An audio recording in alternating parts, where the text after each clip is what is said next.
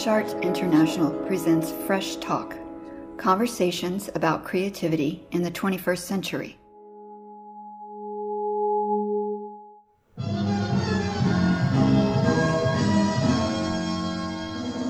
This episode of Fresh Talk features participants in the most recent International Artists in Residence program at ArtPace San Antonio. I'll be speaking with Leslie Hewitt, Jaco Olivier, and Mike Osborne, artists selected by curator Sarah Lewis. The projects they created while in residence are now on view at ArtPace in the New Works 12.2 exhibition.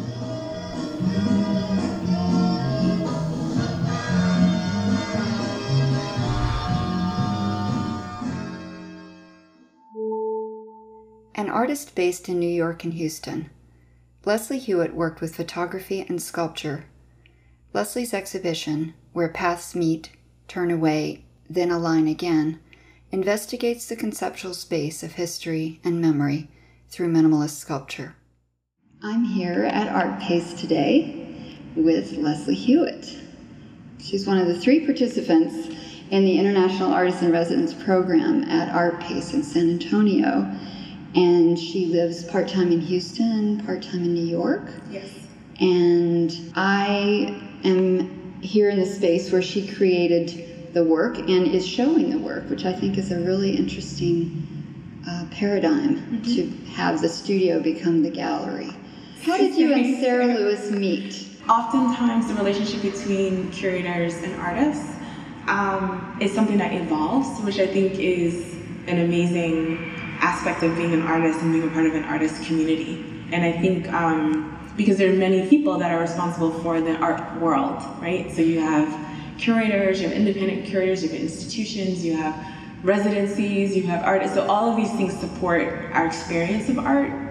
I wanted to use that as a preface to speaking about Sarah because I think we met in an actually an incidental way. Um, there was a Harvard art history conference. Um, I believe it was called Bridging the Gap that Henry Louis Gates organized. And we met at the conference and took the train together on the way back. So it was very incidental that we happened to be the same place. And because of the power of this particular conference and the artists that presented, you wanted to continue to talk about it after you left. And so we were on the train together and it um, generated a lot of really positive interest. And you have no idea at that point how things will progress. The curatorial relationships that I value are ones that grow, right? So you meet at one point and you continue to, to connect, you continue to check in with each other, perhaps even the curator's interests evolve and change, and it may not align with what you're doing right now, but if you stay connected because there is an, a, a similar interest, interesting things can happen. In the best case scenario, it is this growth, right? Because the artist is doing one thing and the curator has this perspective. And when it's done really well, when a curator really understands an artist, then really something amazing can happen in that process. So, yeah. Here at ArtPace, what did you bring? What what did you plan to do with your time here? I am research driven, so I came I was introduced to a particular archive um, two years ago, and really my relationship with this particular archive and um, looking at the images and thinking about the history that was represented in, in this particular archive, and it's the Adelaide de and Edmund Carpenter photography collection, uh, specifically focusing on the civil rights era. Through that process, questions arise for me, that process ends up being generative for a work of art. And sometimes it's directly related and sometimes it's not. So it's not this like kind of very uh, linear process, but it is a process mm-hmm. nonetheless. So I knew that I wanted to do something with this, with um, what I have been working with research wise, and I knew that I wanted to do a sculpture. And I, why did I know that? I was very confident, even though it could have changed easily. But I think my understanding of ArtPace was really the support, you know, to really focus on a project that really is ambitious. And not to say that I mean, film is, a, I mean, anything can be extremely ambitious, mm-hmm. but I knew the scale of the sculpture, at least for me personally, would have been a first. And so I really thought this would be the ideal scenario to kind of focus on one project, to have the support, and to and to make it. They're all white, powder coated, mm-hmm. and they're all the same size. Yes. Right. Yes. What is the scale? Um, it's 48 inches by 96. And they have this reference almost of paper. Yes. Which is so wonderful because you know they're heavy. It's sheet metal. Sheet metal. Yes. And so it has this, as I think you described, it has a solidity to it, but it also has a fragility. Mm-hmm. What was the meaning of the fold and the angles that you created with these flat planes? Each one of them is is different, but they have a relationship with the a fold, an angle. Yes. So, you know, ultimately where two points meet, right? There's a, a shift in a direction. Um, and that was something that was also really, I think, quite elegant when you work with metal, that you can make this transformation happen in a very simple gesture, almost like a, drawing, you know, like a line, right? Mm-hmm. Um, that's all of a sudden completely shifting directions, shifting in terms of your perception of proportion. I mean, there's all these things that really um, can happen in three dimensions. Like when you make a simple gesture in three dimensions, it kind of has, um, I guess, another resonance. One of the things that also is really intriguing to me with my work in terms of looking at the past is how that past, it's always shifting. We want it, we want it to be fixed, right? Because it's a historical moment. But our perception of that moment also shifts over time, right? So it's a fixed point, but it's always slightly shifting. And so for me, these small gestures, even though they're almost they almost become monumental because there there's one in certain objects or certain sculptures, in certain sculptures it's two gestures, two shifts, but your perception of the object is radically shifted just by a simple turn, a simple gesture. Tell me about what difference it made to be making this work at ArtPace in San Antonio rather than anywhere else you could have made the work. You're always going to respond to the location that you're in. Um, I think I came with an you know, a loose idea of what I wanted to do. It came into a clearer formation when I was physically here, who I was here with. I mean, there are all of these things, like the two artists that were here when I was here, um, the fact that we're here during the summer versus the kind of winter months, the fact that I was able to gain access to actually go to Houston. So there were a lot of things that I didn't know for sure it were going to work out, but they did if, if it was made somewhere else, I'm sure it would have been different. But I can't um, quantify in a way. Mm-hmm. I think yeah. what you're speaking to is the resources and the support mm-hmm. for the artists in the space is so significant mm-hmm. that it, it it had to have an impact on the outcome of the residency. Yes, and I, I will add to that, it didn't interfere with the process of creating right, or developing as an artist. And I think sometimes when it's so rigid in the sense that you have to produce exactly what you said or what you proposed, in a way that's, at least for me, not the same as the the natural progression, right, that happens when you develop something. You know, you don't know exactly how it's going to turn out. I mean, you could, but that would be the same as I don't know, like a machine doing it, or right. I mean, you know, just in terms of um, just putting data into a computer and having you know just the output and never thinking again about it and having different decisions. So.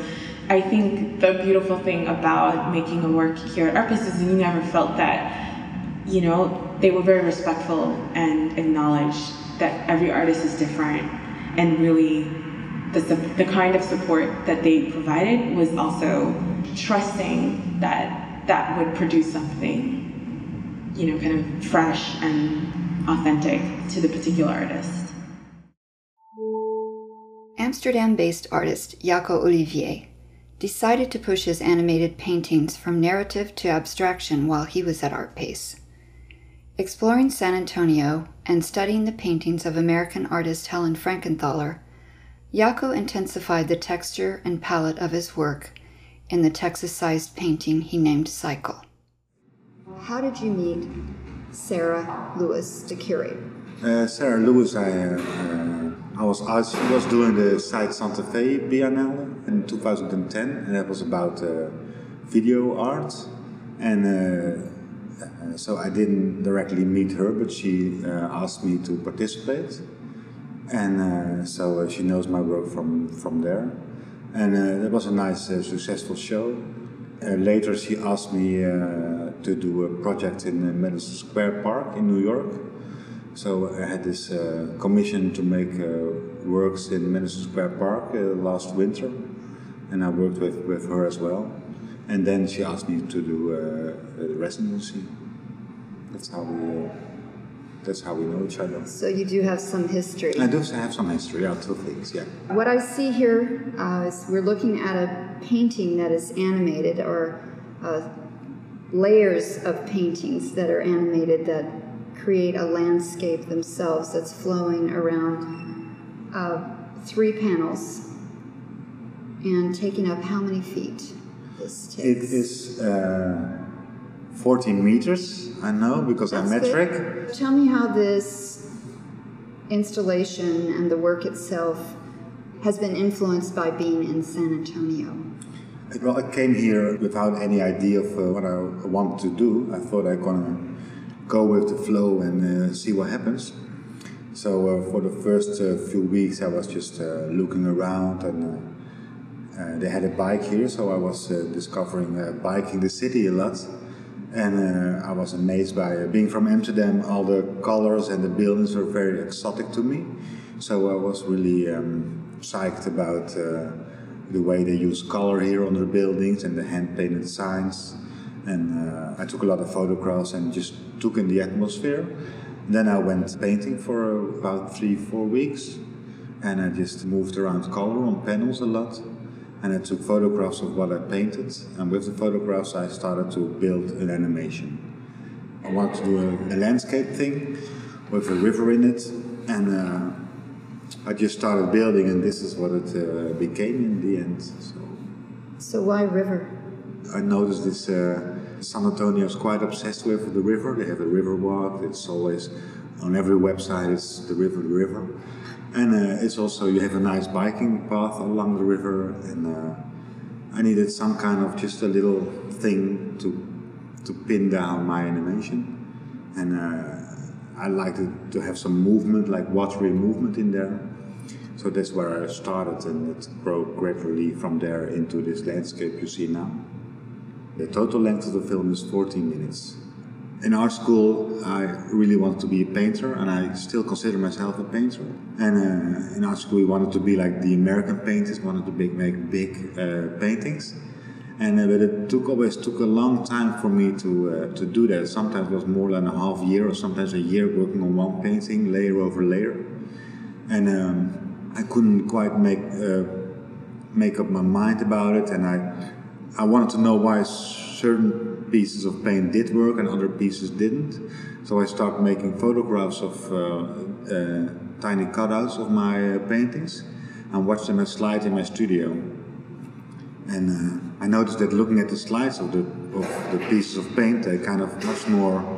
Uh, they did it much more for me than the painting itself. And when I was asked for my first uh, international exhibition in the Secession in Vienna, I was really insecure about my paintings and I thought, no, I'm gonna show my slides. So I showed a, a, sequence of seven slides very closely to the wall so you can see it in daylight, very small. And uh, that was in 1998, so we all had this uh, personal uh, computer at, at home by then. And instead of um, doing the slides one by one, I could, I was able to fade one into another. And if you put a, uh, a sequence of slides and you fade one, one into another, suddenly you already have an animation in a way. And then uh, I was uh, I was asked to do an exhibition at uh, Victoria Miro in London, which is a big gallery in Europe. And I thought, well, I have nothing uh, nothing to lose, and uh, so I'm just gonna show those animations. and they kind of yeah they were picked up, and I think the animations were also much closer to my skin than the paintings because during office hours I was still making those big paintings, and at night I was just playing around with the with the animations like you were playing with Lego or Playmobil. I think that was the trick to go for the thing which was really close to your skin because I was a, was a little bit afraid it was too playful or something. But yeah, I just uh, showed it, and then it it, uh, it opened some something up for me because suddenly I could make up my own rules, and I didn't have a whole history of painting on my shoulders and I could make my own little animations, and they're turned out to be really painterly, and there, I, I wanted to move away from the from the narrative part. Like I didn't want to be in the realm of animation as in animation festivals. I really wanted to have them perceived as being moving paintings, and that's how I became. Is this scale larger than you've ever done before? The three projectors? It or? is very large. I did uh, one other big animation about from a, a moving wheel, which I uh, did on uh, about 20 meters because um, that's like a, a, size a wheel can be. And um, but normally most of my animations were like really small, only uh, almost uh, letter size against the wall so you can see them in daylight. If you didn't like it, you just step to the next one. I really want to perceive them as, like I said, as painting and not that, that you had to sit down and, as, a, as a cinema thing. Sometimes it's just nice to, to make something in a larger scale because I also I like that kind of accidents that happens in my paint, drips of paint and uh, little uh, the texture of the paint if you blow that up to this scale, then it becomes something very materialized, very uh, different than it is. It's almost sculptural. It's almost sculptural in a way. You can even see the yeah, you can see the light, you can see the the grain of the wood, you can see the shadows of the how it how I took the photograph, and uh, yeah, so it's, I'm although it's flat and it's of course a projection, you very much see the painterly gesture uh, in there. How has this experience of creating this work in San Antonio influenced what you will do next?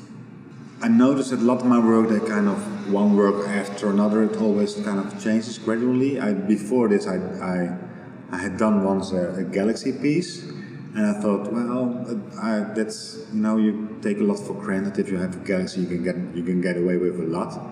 So I wanted to do something more earthy, and. Uh, this was a good opportunity to try that. I think it's such a more difficult approach to make it feel like like we are standing on on, on the floor and you're looking at the moving uh, landscape.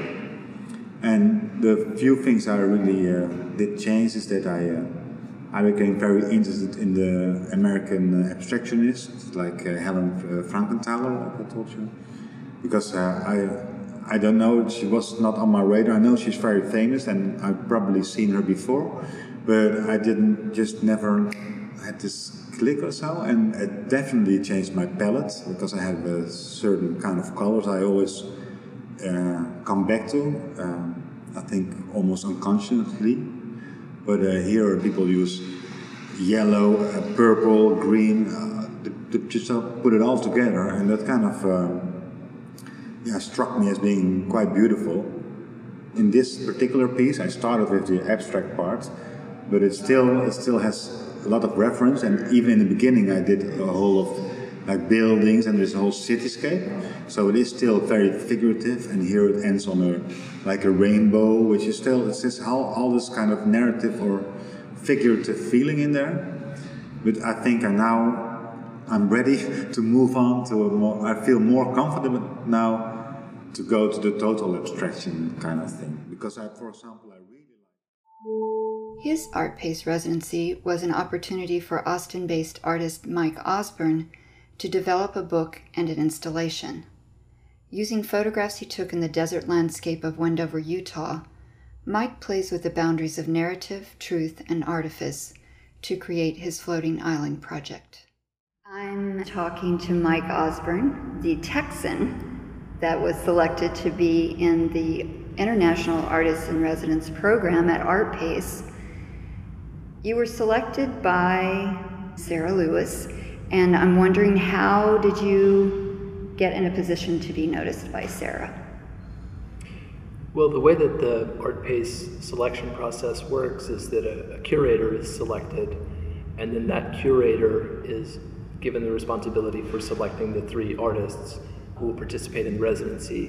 One of the artists is an international artist, and in this case, it's uh, Jaco Olivier. One of the artists is a nationally known artist, and in this case, is Leslie Hewitt.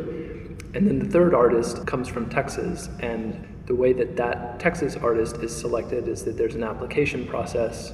People submit applications, and then those applications are, are turned over to the curators to review. They can see work in the form of uh, digital slides. And then, based on their assessment of those digital slides, they uh, come to Texas, make a series of studio visits, and then, based on those studio visits, make a selection. So I'd actually had studio visits like that once or twice before based on applications and then met with Sarah Lewis last summer for a studio visit and after she returned to New York received word that I'd been selected for the residency. What did you work on while you were here? So while I was here, I worked on several things simultaneously. During the year of 2011 and 12, I'd been a resident artist at the Center for Land Use Interpretation's Wendover Residence Program, which is something that Matt Coolidge and the Center for Land Use Interpretation established in Wendover, Utah, back in the mid 90s, I believe, late 90s and it's hosted uh, a series of, of artists every year since then. So a large number of artists have gone to Wendover to make work, uh, usually related to the landscape in some way. And this was a, a, very good fit for me because I'm deeply interested in the problems of representing place, and Wendover is a particularly complicated place with a very interesting history that involves military history, but also uh, its kind of contemporary uh, casino culture in addition to being a, phenomenally interesting place in terms of its geology and its natural landscape. Also, you mentioned earlier about it being a stand in in movies, which sure. I think is a fascinating element of its identity. Yeah, absolutely.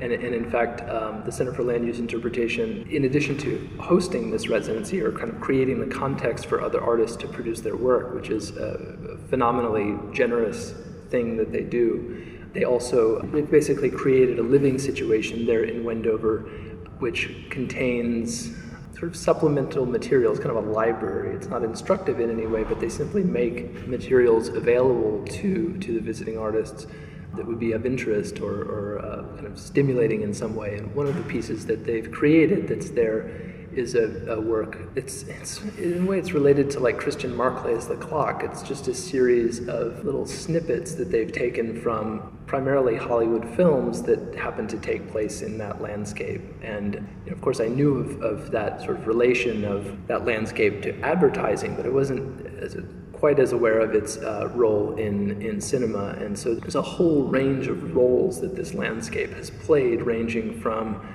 the apocalyptic, as in a movie like Independence Day, um, to a kind of uh, serene, sort of afterlife heaven type of uh, location in uh, Terrence Malick's Tree of Life, um, to roles in movie a movie like Pirates of the Caribbean, which I have not actually seen, but which has uh, scenes that take place out in the salt flats and a, and a whole range of, of other movies. There's also a, a history of uh, photographers having worked there, which was of, of interest to me and may not necessarily be uh, immediately evident to, to viewers. But Richard Misrach made a series of photographs dealing specifically with Wendover's uh, military history back in the 1980s, early 1980s, I believe. And before him, Robert Frank actually made a film in Wendover relating to a scientist named Robert Golka who was attempting to uh, find new ways of transmitting electricity in the very hangar where the Enola Gay, the atomic bomb plane, had been stored. So there's this kind of uh, sort of phenomenal layering of uh, sort of actual historical events with artistic and cinematic representations of the place. So, how did you come to photography as your medium?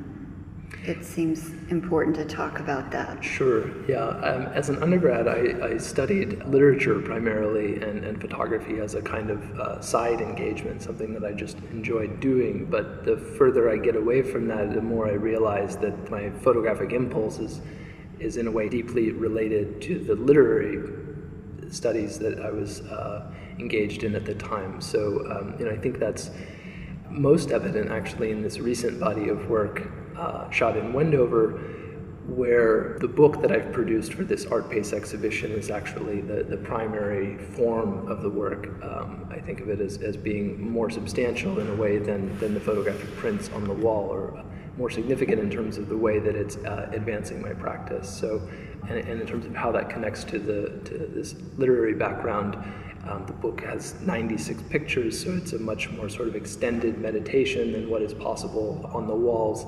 And it contains 13 chapters, which are sort of uh, kind of quasi literary in form. Maybe they could be thought of as little short stories um, or little vignettes. But it's totally photographic. There's no it's, text. It's completely photographic. The only text that appears is in the breaks. There, between each chapter, there's a two-page break that states the chapter title before proceeding into the next, uh, the next set of photographs.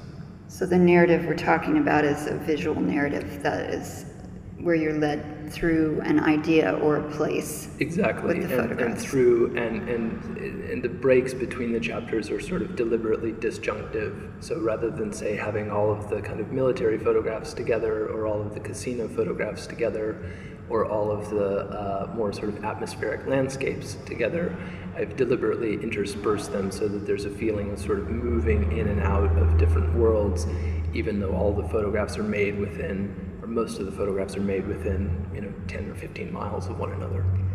And is that where you got the title for this exhibition, The Floating Island? Yeah, the, the title Floating Island comes from the name of a small mountain that's at the end of the Bonneville Salt Flats, uh, several miles outside of Wendover.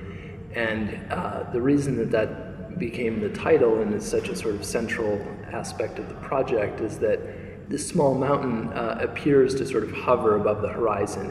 It, it, it undergoes what's called uh, an inferior mirage. So it sort of perpetually appears to be hovering above, above the horizon line. And, and this sort of idea that of a real illusion, an illusion that's, that's always there and that is an actual uh, sort of phenomenon as opposed to a, a kind of intervention. Um, something that was really interesting to me in, in relation to uh, the ideas of sort of fictionalizing and the ideas of narrative construction that are that are running and artifice and so forth that are running through the rest of the project.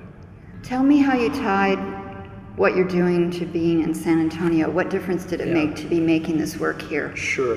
Yeah. Well, I had grown up in San Antonio, so I had a, a long history with the place, um, even though I hadn't lived here full time for, for over 10 years. One of the things that you're encouraged to do as a resident here is to, to think of how you can do something pivotal for your practice.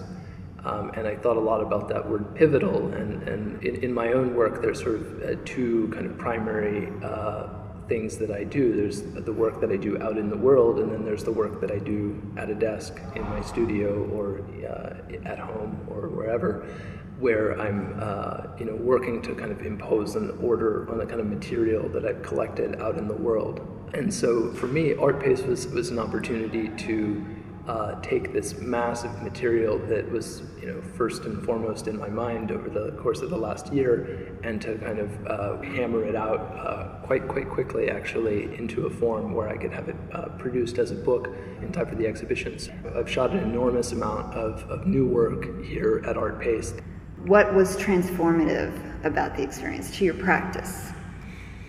I don't know that I would say that, that any of it was uh, transformative, but I'm you know enormously grateful for the opportunity to simply be engaged full time on my work um, with an extraordinarily skilled uh, support staff that is able to open doors and to uh, to facilitate things that, that uh, as an individual practitioner would be extremely difficult to do. So, for example,